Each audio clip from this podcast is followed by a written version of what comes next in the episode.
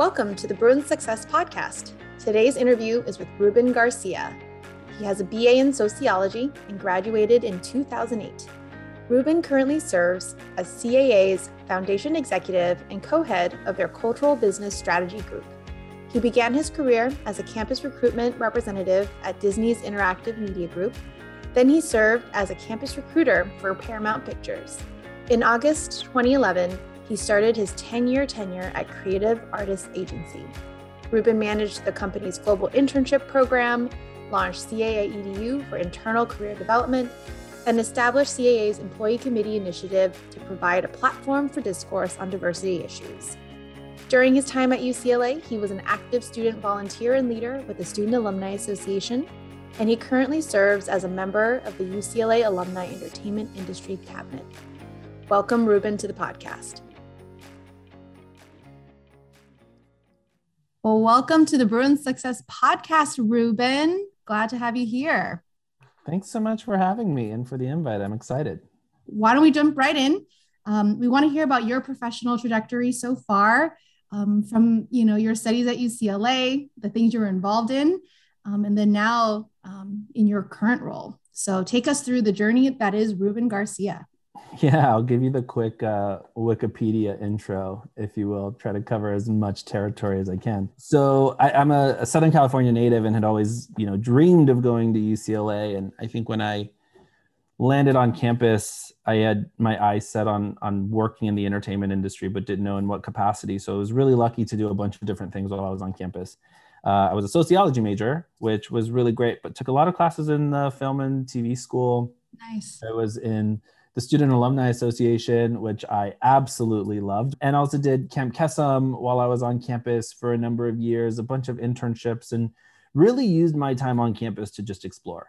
And I think looking back on it, um, recognizing that I didn't want to focus so much on a on a particular type of job that I wanted to have, but more, you know, what are my kind of natural skill sets? What are the things that fuel my professional metabolism? And what I realized, you know, certainly working up towards my senior year when as part of SAA i got to um, direct spring sing i realized like i really love like projects and i love production and i love um, getting my hands dirty um, and i really want to pursue this you know producer route and see you know what that what that turns into. Um, mostly because again i was like i knew what i liked to do and what i didn't like to do um, and so I was working towards that, graduated in 2008 when there were no jobs. Most yeah. of my friends, because of the, the situation with the economy, were, you know, a lot of us were looking for work, weren't finding like that quote unquote dream job or starter job. Um, and so lucky for me, I did get an email from the Alumni Association about a career fair on campus, and I went. Nice and somehow landed an internship at Disney Consumer Products as an intern um, running the internship program. Oh, um, wow. I like to tell people that I was kind of like the head elf. Um, I was an intern myself, but I had my own departments that I was recruiting for. I was running all the programming, and that's kind of how I got my start. It just was something. Again, my skill set. I was I'm a people person, and um, my my boss was like, "Hey, I think you would be good at this. I'll give it a shot." And so I did because there was there was nothing else there and that's um, how I actually got my start in recruiting. I was at Disney Consumer Products as an as an intern, and when my internship ended, I moved over to Disney Interactive, um, worked in technology and gaming, and realized you know tech and gaming wasn't really an industry that I was passionate about. So I left my full time job and took a leap um, to start my own recruiting practice and was contracted out at Paramount. Worked there for eight months. Um, and for those listening, they know how the contract game works. When your time is up, your time is up. Um, and fortunately, when my time was was done at Paramount, I, I got a phone call from a headhunter about a job at very kind of sneaky, like a media and entertainment company is looking for a recruiter. That's the extent of the information that I had. Um, and it turned out that that company was CAA. And oh, while wow. I did not get that recruiter job, they were able to find another position for me at the company um, that turned out to be probably the best thing for my career. Uh, I came to the agency in August of 2011, started as a campus recruiter because that was my background. But because of the entrepreneurial nature of the of the company and of the business, I've been able to kind of grow into different areas of the business, I started, you know, um, actually the best way to think of it is like I was kind of like an internal consultant. I did hmm. some mm. recruiting. Um, I did some early kind of strategy around our diversity, equity, and inclusion work. Um, I did some uh, strategy around a learning and development platform for the company called CAA EDU um, that I have kind of since built and handed off to the company for others to run and then slowly started dipping my toe into the client work and being kind of a uh, an executive and a strategic and cultural advisor for clients of the company. Oh, wow. Um, and it's been great. I mean, honestly, I, I'm really fortunate to be able to say that I think I've gotten to the point where I was able to write my own job description, and with the support of some great people at this company, have been able to grow my career in a lot of different ways. So, um, yeah, that that that's the that's the short of it all. Well, that's fantastic. I do have a couple questions based on your quick Wikipedia job, you know, job trajectory. Um, well, first, you mentioned that you again were part of the Student Alumni Association (SAA) yeah. and you led the Spring Sing Committee. You were leading yeah. the committee that picked the people that planned the show. Yeah. How did that experience, I guess, feed your, like you were saying, professional metabolism, get you excited to pursue an area which you know is similar which is entertainment how did that like impact you i mean in, in, so many ways that it's almost hard to make a full and comprehensive list but i think you know the thing about saa that i really appreciated is that it really i treated it like an internship I didn't treat it like an yeah. extracurricular, right? I think people, especially with a lot of the things that we do on campus, and even when I think about some advice that I would give in my recruiting days, I would say you, as the president of an org, you basically have a full time internship. And you should think of it as such. You should so think true. of it for the benefit that it's adding to kind of your professional portfolio, that skill set that you're bringing um, to the real world. And, you know, SAA to me was like the internship of internships. Not only was I responsible I'm part of like the board of directors to help with like the strategic vision and the goals for SAA for the year, um, but also as it related to Spring Sing, it was like, how do we bring all of these elements together, but also how do we make it our own? How do we like lean into this insanely important campus tradition, but also make it a point to kind of like leave our legacy behind a little bit, right? Um, and you know the great thing about SA and the way that it, it trained us was like we're we're very collaborative. Everybody had their lane, but everybody also had a voice and a seat at the table. And I've taken that style of thinking and that style of leadership with me everywhere that I've gone um, because it was so impactful to the way that I've been able to develop my career. Um, but I do think, you know, going back on it, I I really loved the opportunity and took very seriously the responsibility to represent UCLA through that platform that was SpringSing. And to, again, as I was saying, like build on the tradition but to give and to to feed into the legacy into the impact of the work. So one of the things that we did right that i'm still super proud of in all the years that we've gone to spring sing is we sat and we recognized my my senior year in 2008 that the company was working just as hard as the talent. And i was like but you know we don't recognize them. We don't give them a moment to celebrate the work that they've done. You know they come and they entertain us but they put in a lot of work and hours. And so we created the company award my year. Mm. Um, we allowed space for those folks that were also part of this massive tradition to get some attention and love and recognition for the work that they put in. Um, right? Because anybody who's listening in that's been on company knows those hours of writing and practicing and rehearsing and skit, it's a lot. And so, in the spirit of like building and leaving legacy, I'm so proud that my committee from 2008 gets to look back on that moment and say, hey, we we did this for our community too, and for all of the artists that are going to be coming through Spring Sing for years to come. But I, I say all of that to say I, I take that approach to everything that I do, not just what do we do to get to the finish line, but how do we get to the finish line and also move that finish line a little bit further for um, root like for improvement and progress and scale and growth um, and that's definitely something that I learned in, in SAA and through the work of, of Spring Sing. There's no doubt in my mind. Love it. No, and you definitely had that impact because they still have that award today. Yeah, and, it's exciting. You know, that experience has been a big part of some of our students and alumni's uh, experience, and yep. it is bring people together. But, yep. you know, in your work too, you're doing that in many ways, bringing people together, honoring those that don't often get their voices heard. Mm-hmm. Um, can you tell us more about your current position and what a day in the life looks like for um, looks like as a CAA Foundation executive and co-head of the Cultural Business Strategy Group. Can you tell yeah. us more about that? Super interesting, right? Well, I'll start by saying that for those of us in this industry that work in these types of jobs, there is no day in the life. Mm-hmm. Um, I think that's always, you know, one of the the most interesting questions to answer because in this line of work, if you're doing it right, no two days should look the same. Um, and I think even as a young professional, you know, I found ways to build my calendar and build my schedule in ways that allowed me to do my work and do my business the way that I need to, but also find ways, as I mentioned earlier, to kind of feed my own personal professional metabolism, right? Which is a phrase that I learned from a former colleague and, and friend of mine, Christy Haubegger, who runs inclusion at Warner Media. Yeah. Um, Can you define that a little bit? Define what that means? Yeah, this it's just this idea of how like you know, for me personally, you know, feeding my professional metabolism is the way that I think about my life's work, right? We all have our jobs every day, day in and day out. You come in, you have the grind, you have the meetings, the things that you have to deliver on.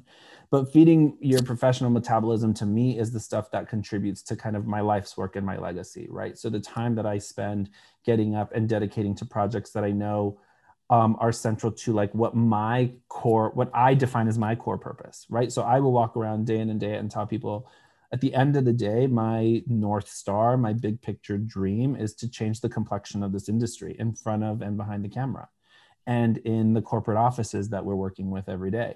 How that works and what that means changes every day, right? And some days it's being on a call with a client talking about marketing strategies for their new comic book which just happened a few weeks ago right in nice. some cases it's dedicating you know an hour of my week to informational interviews with other Bruins who have questions about my life and my career and how I got to where I am. That feeds my professional metabolism in, in that way. So I think for me, it's just how am I waking up every day and making sure that the work that I'm doing and the resources and energy that I'm dedicating are feeding into that overall goal and mission for my career. Because at the end of the day, I might not be at this company for the rest of my career.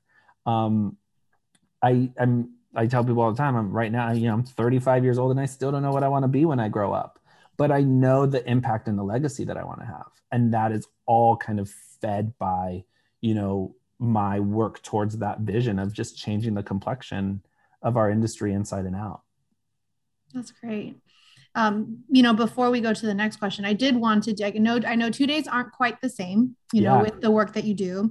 But tell me a little bit about, you know, with the foundation and also this cultural business strategy sure. group, what are some of your, you know, I guess main key objectives, you know, in your role? What are you hoping to move the needle on in CAA? Yeah. At your company? Yeah, it's I'm happy to kind of give more detail because it can be a little bit confusing. So in the in the trajectory of my career at CA, I've been very fortunate to land in this place where I spend half of my time I'd say as a foundation executive and half of my time in this kind of cultural business category. Um, on the foundation side, our job is to essentially be agents for philanthropy, right? So that's the easiest way for people to understand the work that we do. But instead of, you know, working similar to my colleagues in film and television to help people generate business opportunities, we are figuring out how to build and implement that same level of strategy and structure to someone's philanthropic and charitable work. So we want people to have um, a long-term plan for their impact, um, whether that's through personal giving or uh, a fundraising campaign or starting their own nonprofit or mm-hmm. becoming an ambassador for an existing nonprofit. We just try to figure out, well, what is the platform that you're building in business? What does that reach look like? And how do we uh, create impact through that work? So that's the foundation side.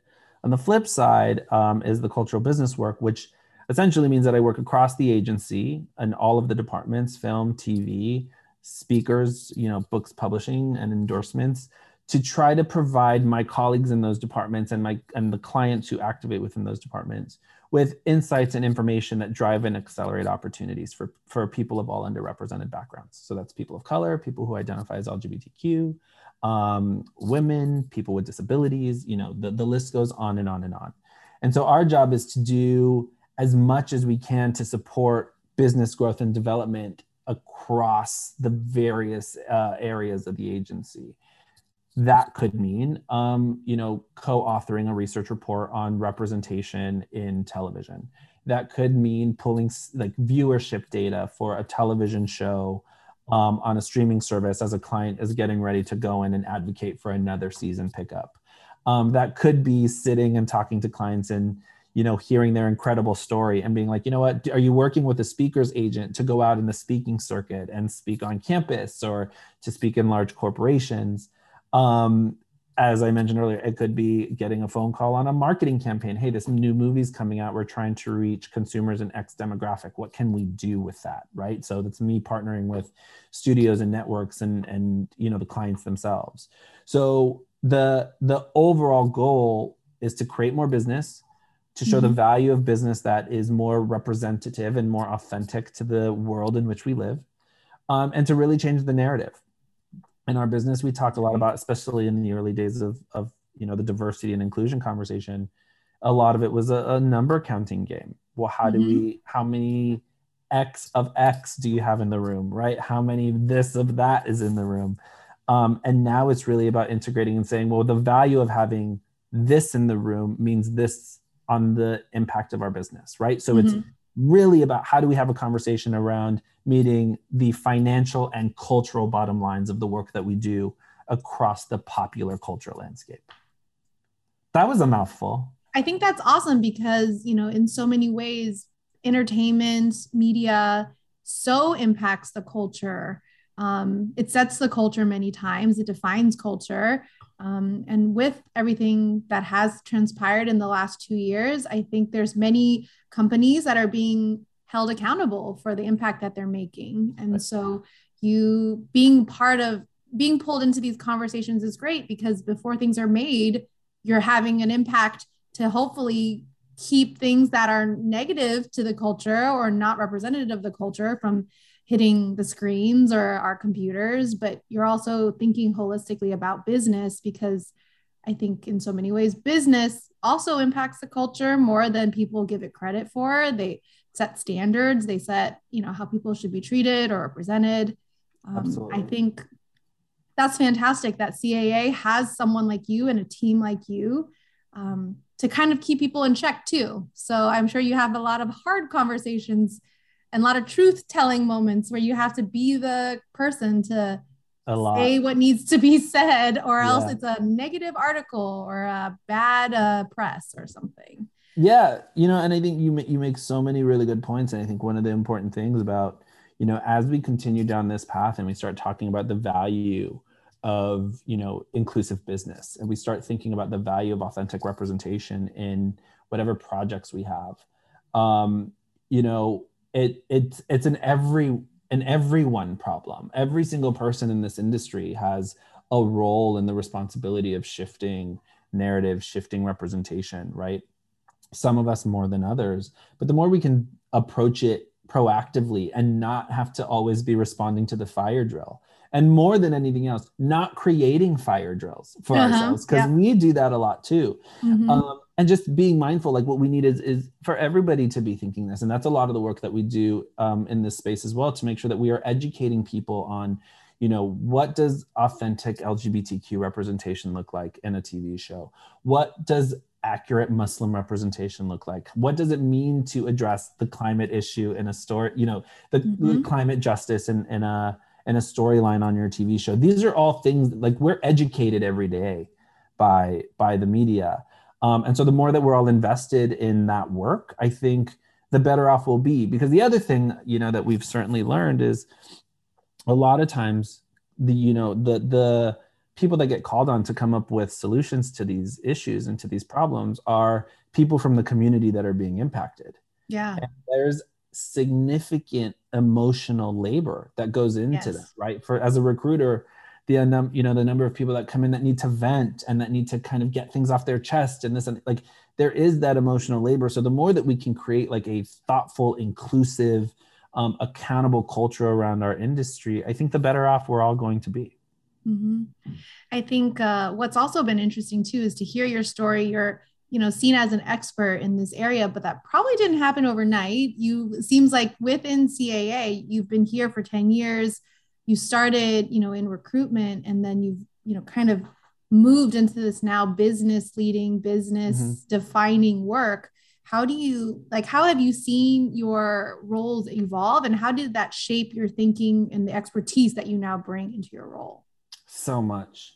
I mean, I I am always so hesitant when people are like, it seems like you're an expert in this space. I'm like, I don't know that anybody's an expert in anything, but I think people develop expertise and knowledge and and an understanding. And I think it's all of our responsibilities to do that, right? And the one thing that continues to drive me every day as I go about my work is, um, you know, this idea that, and, and I, I steal this from my work partner in crime, Natalie Tran, um, you know, one day she said, you know, every day is a school day. And I think she just said it flippantly, like, you know, learning something new every day. And I'm like, you know what? No, every day is a school day. Like, yes, every day awesome. is an opportunity to learn. Mm-hmm. Not necessarily about work. Like, you don't have to crack open the study guide to learn. Mm-hmm. Like, watching a TV show that you wouldn't normally watch could, is going to teach you something. Like, you just go about your day every day and you're learning something new. Um, and so I think that's just had to be the driving force as this industry starts to develop its, you know, point of view and narrative around inclusion and equity, right? It's mm-hmm. this, you know, it's learning to call people out when they, you know, they, when you can be the teacher, but mm-hmm. always allowing yourself to be the student. Because I think what we've seen, kind of going to your original question, is, you know, our relationship to this conversation should continue to evolve yeah. We're never going to get to that place where it's like, okay, we're done. As much as I'd like to work myself out of a job, mm-hmm. I don't know that it's in the best interest of our culture, of our industry, of our business to do that. Um, I think we need to continue pushing and promoting, you know, individuality and authenticity in as many ways as we can, whether it's in allowing people to show up the work that the way they want to show up or the stories that they want to tell and they put on screen. Um, but I think the most interesting thing that's happened over the course of the past couple of years is that, you know, it's almost kind of become this this interesting scenario where people are learning about diversity, equity, inclusion in our industry at the same time that they're trying to act. And it's that balance of yeah. like, well, how do I act from a really educated point of view to have an impact in a space that I know I know about? In equity and inclusion conversations, a lot of times people are like, I want to be the solution. How am I the solution? How can we become the solution? And the thing is like, to solve this problem is a big job. I don't want to be the solution. God, mm-hmm. no, that's a lot of work. I don't have that kind of time. Mm-hmm. I want to take a nap. I want like that's going to be a 24 seven job. Yeah. But how do I become a solution? Mm-hmm. Right? How do I, yeah. how do I understand my platform, my reach, what I can do with with um, my job and the, the role that I have at my company to have an impact on this issue?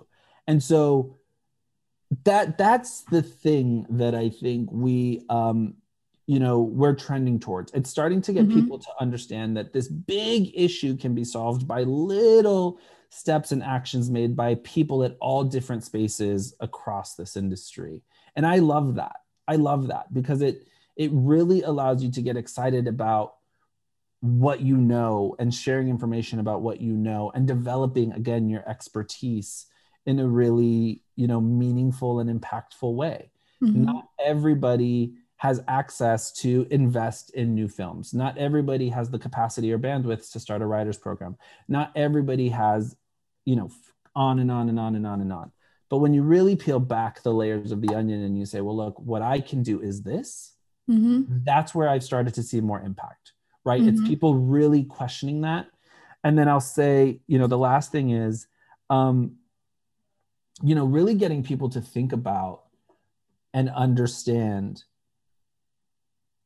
the, the why to mm-hmm. articulate the why for them yeah. right and i think for us at CAA we've known for a long time the why we know why this work is important to us but as people are starting to come into this and you know instead of jumping immediately into action a lot of the companies that i've consulted i've said you need to sit down with your leadership and your employees and you need to define why this is important to you because mm-hmm. why it's important to you is not the same reason as why it's important to CAA, which is not the same reason why it's important to some of my clients. And that's okay. That's mm-hmm. really an okay thing. Um, but if you can't define that for yourself, and if you can't really lean into that, then you're starting from a really, really challenging place. Mm-hmm. And you can see that sometimes with certain companies or in individuals who are doing things that are kind of almost like false actions. You know that they're yeah. kind of hollow they create something but it's not yep. really truly supported so yep. they kind of let it die and then say oh mm-hmm. this is it didn't work out and you're like well you didn't let it work out yeah. you didn't give it what it needed to you know really thrive you know i think it's amazing that you are in a role where you're actually helping to build infrastructure uh, and even support on the business side art and creativity that is highlighting of different cultures and you know perspectives because you need both. You need the yeah. art you need the artists and the creators you need the content but then you also need the appetite in the in the business rooms and the offices and the deal making spaces that are saying hey like we need it. Where is it? Because if they're Absolutely. not looking for it or willing to to take a chance then the artists don't have that ability. How have you found that maybe in your 10 years how have you seen that change? Like or is it not has it been slow change? Has it been quick change? How has that changed? Because you've always been a advocate of, you know pushing forward this so. Yeah. Actually honestly going back now that, it, that we had to go down that little path of you know down memory lane. Yeah. Um, i'm remembering that one of the very first assignments that i got when i was hired into my internship at disney consumer products was diversity focused. And they're like we need to diversify our pipeline of candidates for our internships. And so from day one from day one, my very first job in that space was how do I do that? And I had to do that specifically within my departments. Mm-hmm. Um, and so, you know, I didn't know this back then. But what I started realizing over the course of my career, particularly here at CAA, is you know there's not enough conversation around the cultural economic and social barriers that have precluded people from underrepresented communities from participating and engaging in this industry right? I can tell story after story after story of young people that I've met who have had to turn down a dream internship because the company that I was at or the company that I was offering them an internship at didn't have any, you know, a pay that was going to allow them to actually get through the summer, which is mm-hmm. a challenge that multiple companies in this industry have that many people are trying to challenge. Um, but I think, you know, for me, going back to your original question, I think one of the other areas in which we've been able to grow this conversation and we've been able to move this conversation rather is in understanding that diversity work is not charitable work mm-hmm. right understanding that there are cultural social and economic barriers that have led to people being underrepresented in this industry recognizing that creating opportunities for people is not charitable. Everybody you know the, the, the, the, everybody comes to the table with their own unique talents but not everybody has the access and opportunity to connect um, for really meaningful employment or meaningful creative jobs etc right? So i think what I am encouraged by is that people are now starting to understand that the work in this space is an investment in addressing those range of factors that have precluded people from being able to be successful in this industry. Mm-hmm. Are we going to solve this problem tomorrow by hiking up all of the pay to a certain space? No, because that ignores the fact that people still need education and learning and knowledge to help set them up for success in this industry, right? I think that is a, really um, important consideration when we think about how to effectively do this work, which is to see it not just as a singular issue, but a singular issue that is surrounded by an insane ecosystem of problems, mm-hmm. challenges. Mm-hmm. And so, again, I keep going back. I, I ramble from time to time, as you can. I love it. It's the great ramble. Right, but I think again, when we get back to that to that original question, I think it's you know we've made tr- significant progress in helping people understand and reframe what this issue means to this industry mm-hmm. and to mm-hmm. change their language and even in the way that they talk about it right like i used to get really like frustrated when i'd hear people say like you know we just got to give them a chance give someone a chance i'm like uh-huh. no no no no no no like that's not like that that language does something to your psyche and to the unconscious bias in your brain that gives you the perception of how to work and interpret and interact with with that person that you're talking yes. about right? So i think it's getting to the point where we talk about people's skill. They're really fabulous at crafting worlds. This person is incredible with dialogue. This person really understands this issue area. Like leaning into that and elevating mm-hmm. people based on skill and craft mm-hmm. instead of well we got to give someone a chance to really impact our numbers. Yeah that's been i think a, a big shift for us. Um, internally and externally across the industry that i think is going to have significant impact in the next few years. That's yeah. You're so right. Language frames so much. Language matters. that's the expectation um, and by you saying changing you know let's just change the language we use you know yeah. and let's change the focus. It it allows people to come in and be them and also show so much you know open people's eyes to totally. so many things so well i you know again i'm going to take a little bit of a, a little turn in our conversation because okay.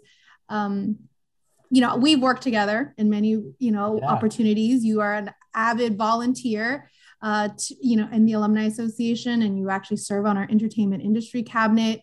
Um, and you know, many of the things that you've shared with me, you know, I really want to give our podcast listeners an opportunity to hear as well. Um, yeah. And you know, a lot of it comes to the advice and the you know guidance you would give to Bruins who may be listening, whether they're students or alumni that want to get into the entertainment industry. Um, so, you know, what advice do you have for Bruins who are interested in pursuing a career in entertainment, maybe on the business or the creative side? Or and what is a common mistake you see Bruins make when trying to connect with alumni in entertainment? Because we always hear, you know, it's not what you know, it's who you know. But you know, I think it's a little bit of both, right? It's that coming in with the skills to back up maybe the connection that you're making. Yeah. But what are the feedback and tips and you know strategies you would suggest? Oh, Gloria, you know, we could do a whole part two just yes. on this topic, but we'll, we'll, you know, we'll, we'll talk about it here too. I mean, look, first, I, I'll say this I, it's been an incredible privilege and honor to be able to give back to the university and to the school that made me the person that I am. And that's why I do it, right? I think I've said this to you and I've said this to others. You know, Angela Scales, my former advisor, has heard this from me multiple times um, you know, I'm I'm the person that I am as a result of the experiences that I've had on campus, and we talked a little bit about that earlier with with SAA. So I take the responsibility very seriously um, to be able to give back. I haven't, you know, I used to get the phone calls about donating to the sociology department and this and that, and I haven't always been able to do that, but my time is is you know something that I'm always willing to give because I think it's important to give what you can. And mm-hmm. so I've I've always enjoyed every opportunity that I've been able to volunteer and and be a part of any programs on campus.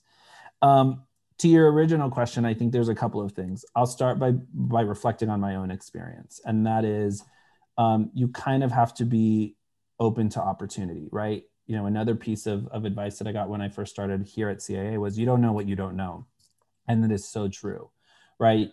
There, there's so many opportunities. I, I could not have in a million years planned to have this job mm-hmm. ever. This me having this job is a direct result of me taking an opportunity because because I needed one mm-hmm. and turning it into something that helped me build a skill set that has been insanely useful throughout the course of my career. Um, and so my first piece of advice is like, d- don't be afraid that time is going to run out. Right? It's it's you've got time. And I get that it feels frustrating and you're going to get competing pieces of advice. In fact, something that I've probably said today contradicts something that your most cherished mentor may have said to you. And the, the point being, it's like you you get to have the opportunity to learn and experiment and and try things out when you're just graduating from college or while you're still in college. So I say, go with it. And more specifically, lean into what you're naturally good at. Are you a good planner? Are you good? Are you very analytical? Like, what is the skill set that you're bringing to the table? Develop other things so that it's complementary. But like, you got to start by tapping in what comes just naturally to you, and that mm-hmm. is certainly something that has benefited me in my career. Um, the second thing that I'll say is, um, authenticity and who you are and the person that you bring to every conversation and to every meeting and to every interview is insanely important. I think we find ourselves, particularly in this industry, trying to one up each other, even though we don't know who we're trying to one up. And as you go about your day and you're building a network, you should just be fully focused on yourself and that, you know, whatever relationship is in front of you, whatever opportunity is in front of you, and be able to speak with such clarity why it's important to you. Because what what I find all too often is people reaching out because they're like, oh my God, Ruben works at CAA and I love CAA and I, I you know, I want to, I want to meet with him and I want to talk to him. Um, people come in so desperate to get a job that they're like, oh my God, yes, I know all of these people. I know all these things. I know this. And then they get into the interview with, you know, second round and they can't answer even more specific questions. And it's like, okay, well, now you've actually lost a total opportunity. Whereas if you actually walked in your most authentic self, and understanding what it is that you you personally are going to get from an opportunity i think is really um, a bit of a game changer right? Instead of trying to be all things to that person or trying to fit perfectly into the box understanding well these are my strengths and this is where i kind of have to learn. And this is what i'm hoping i get from you right? Like even if you look at the, my colleagues that i work with every day all of us even manage our assistants differently. I love to mentor. I love to teach. I love to like help people develop their skill set. And I I'm okay if somebody comes in there like, I don't know everything. I don't want you to. Mm-hmm. I kind of don't want you to. I want to know how this helps you grow. Right. And so I guess we've kind of gone down that recruiting path, but the the big picture being know who you are and why like what is interesting to you about this industry um, is really, really important. The third thing I will say um, is as much as it's important to have a dream job, a dream company, a dream career in your mind, right? The long term plan. Um, I think it's equally as important that you learn to develop and craft a point of view. Mm-hmm. We, we see this a lot, right? And I, this came, comes up in meetings all the time. In fact, I sit in a meeting at the company where we talk about shows and things that we've seen and the show will come up. And it's so funny to see how somebody will be like oh my god i love that show. I binged it and i just appreciated it so much. And then three other people in the room are like i couldn't get past the first episode. They were like i turned that off immediately. The thing that is so critical about being successful in this industry especially if you want to be a creative or you want to be in the world where you work with creatives is really figuring out how to establish your taste and your point of view it could not be more valuable. So as you're thinking about going into networking meetings or you know talking to folks or going into interviews as you're researching companies have a point of view of what that means right? If you want to be an, an agent right you want to be a say you want to be a scripted television agent well what kind of tv do you like? What are you watching? Who are some of your favorite showrunners? Which networks um, and studios are producing the content that you like right? You don't have to know all the executives but we all know the brand of certain networks um, and studios and producers. And having a point of view on like why that's exciting to you why is that cool? That is probably one of the most critical pieces that is always left off of the table. Mm-hmm. that people feel like they need to work so hard to match and meet the culture and personality and brand of the company that they're interviewing at and not enough to say, well, this is why. This is my point of view as to why I think I want to work at a company here. Mm-hmm. Right. I mean, I, I can remember interviews that I've had with folks for internships here at CAA that are like, oh my God, you know, I'd love to work at CAA. You guys represent like so and so and they start rattling off all these names. And I'm like, I know.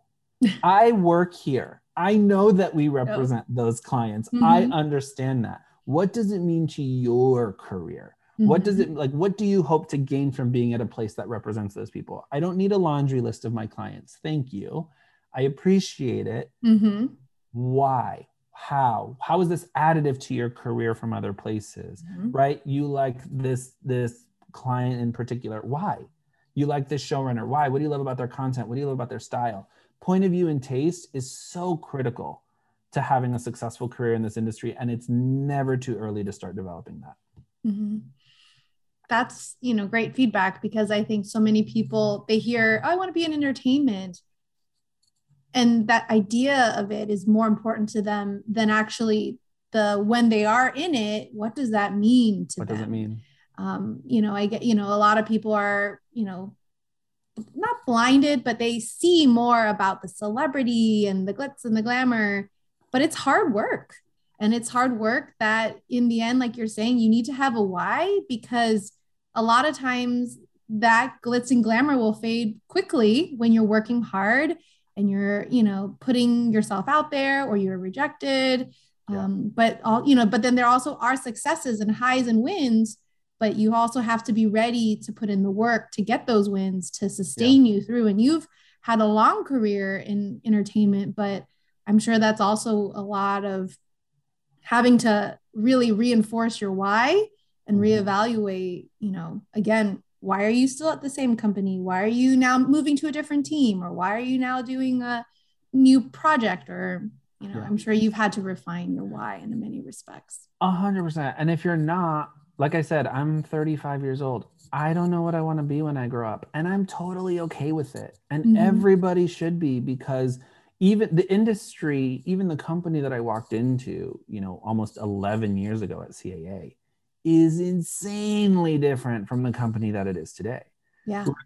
I don't even know that anybody in the world knew what an NFT could be back then. Yeah. So, you know, I think you kind of want to be in this constant state of reaffirming the why and figuring out are there new opportunities that help you continue to achieve that goal? This mm-hmm. industry isn't going to go anywhere.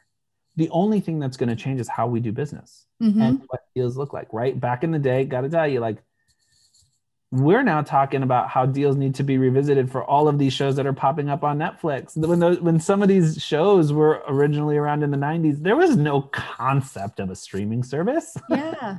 and yeah. so now it's just kind of puts us in this constant state. So if you love that, then this industry is is really well suited for you, right? If you're a creative person, to your point, you're a creative person, you're out there, you're gonna hear no a lot more than you're gonna hear yes so you got to learn to be comfortable with that, right? It's kind of like when I talk to people about the business of representation, what it means to have an agent, what it means to have a manager. Um, you want people who are invested in you and your style of tor- storytelling. There are hundreds of agents, hundreds of managers. You got to put in the work to find the person who's really going to be like, you know what, I like how you tell stories. I like what you are like. I understand that vision. I watch the same things you watch. Mm-hmm. Those are the things to look out for in this industry because that's where the connections start to get made. Mm-hmm. And that will that will take you also a long way in the industry. That's great. Yeah. I feel again, we could go hours and hours, hours. you know, talking about the first topic and now the second topic. But you know, I wanted to be, you know, we usually we have our we have a lightning round coming up a rapid fire. But before Uh-oh. we go to that, I wanted to ask you, what does success mean to you? And how do you define it in your own life? You know i think a lot yeah. of people students and alumni think that success looks and feels or is a specific thing. Um, yeah. and we want to know what yours is. What does it look like for you? You know success for me is connected to legacy. And we talked a little bit about that right? So go look let's go back to, to ucla spring sing 2008 the fact that i hope to be able to walk onto that campus in 10 years to go to that show and to see that award given out is going to make me feel so proud and successful because it's something that I was able to help leave for the community that I, you know, that I was a part of. When I think about my, it's, a version of this question was asked of, of me recently, and I said, you know, one of the things that I'm most proud of, and one of the things that I will continue to be proud of, um, is the fact that I have been able to create opportunities and open doors for for people who have you know never envisioned a role for them uh, for themselves in this industry right? I've met and and interviewed hundreds of candidates for a variety of different jobs at caa some of them questioned me when i hired them and now they're crushing the game as agents building businesses for themselves and i could not be more proud of that. And so that's success to me i mean for me obviously like there's there's so many different ways to take this question but when i think about at the end of my career what i'm going to be most proud of it's going to be that it's going to be hopefully mm-hmm. the fact that i've like built this house and i've built this house with no windows and no doors so that anybody who wants access to get in can get in mm-hmm. right don't rob me but come on in right bring a ladder climb through the window yep. um, show me what you got and you know if i can have any part of the of the or be in any part of your journey with you that's great but that that's really what excites me the most is mm-hmm.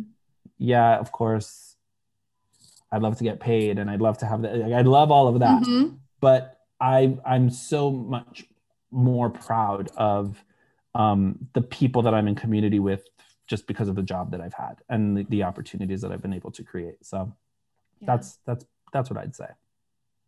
And you also said it earlier, you want to change the complexion of Hollywood and entertainment. Yeah. You know, and that was that's very clear, it's very direct, and I you're you're doing it. And you know, one day at a time, one, One day at a person, one client at a time, one project at a time.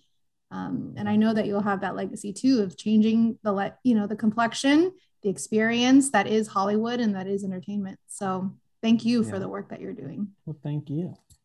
So we have a couple fun rapid fire questions. We ask all of our interviews this right, in the spirit of curiosity and learning. What is a great book or article you've read recently?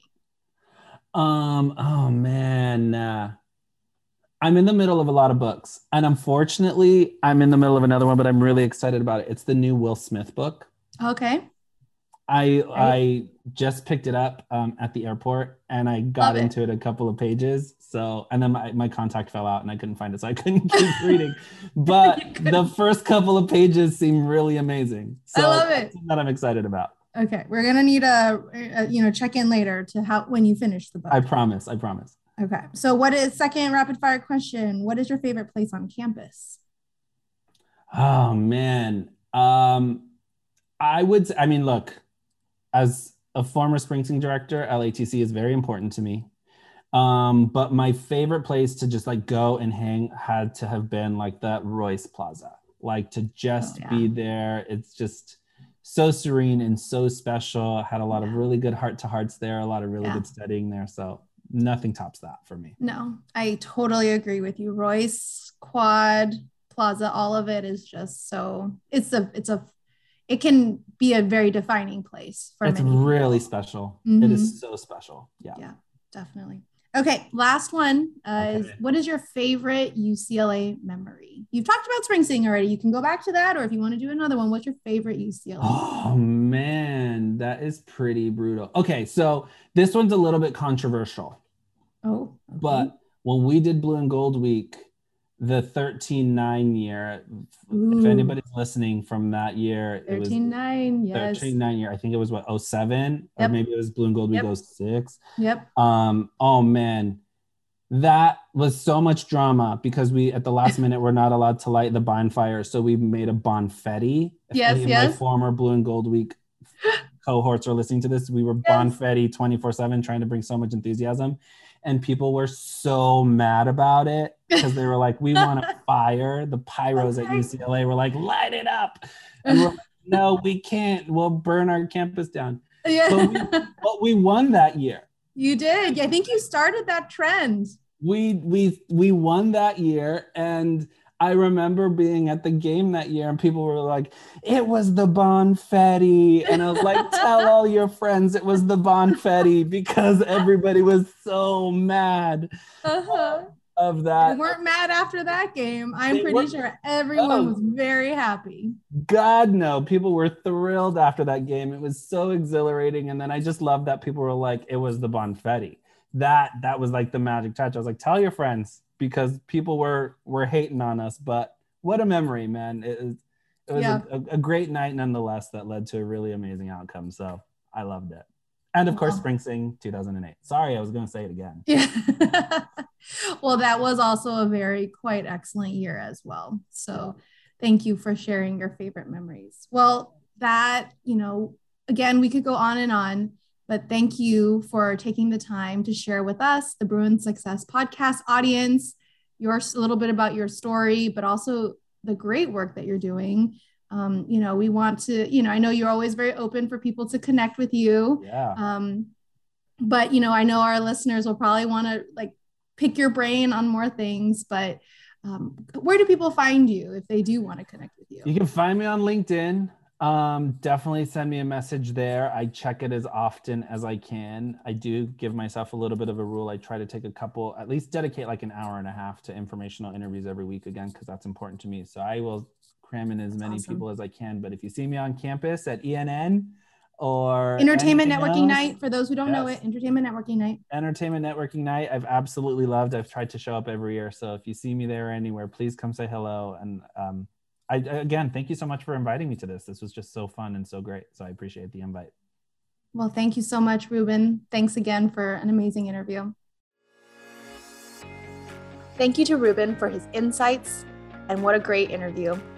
Our career tip for this episode is from Marie Edema, class of 2006.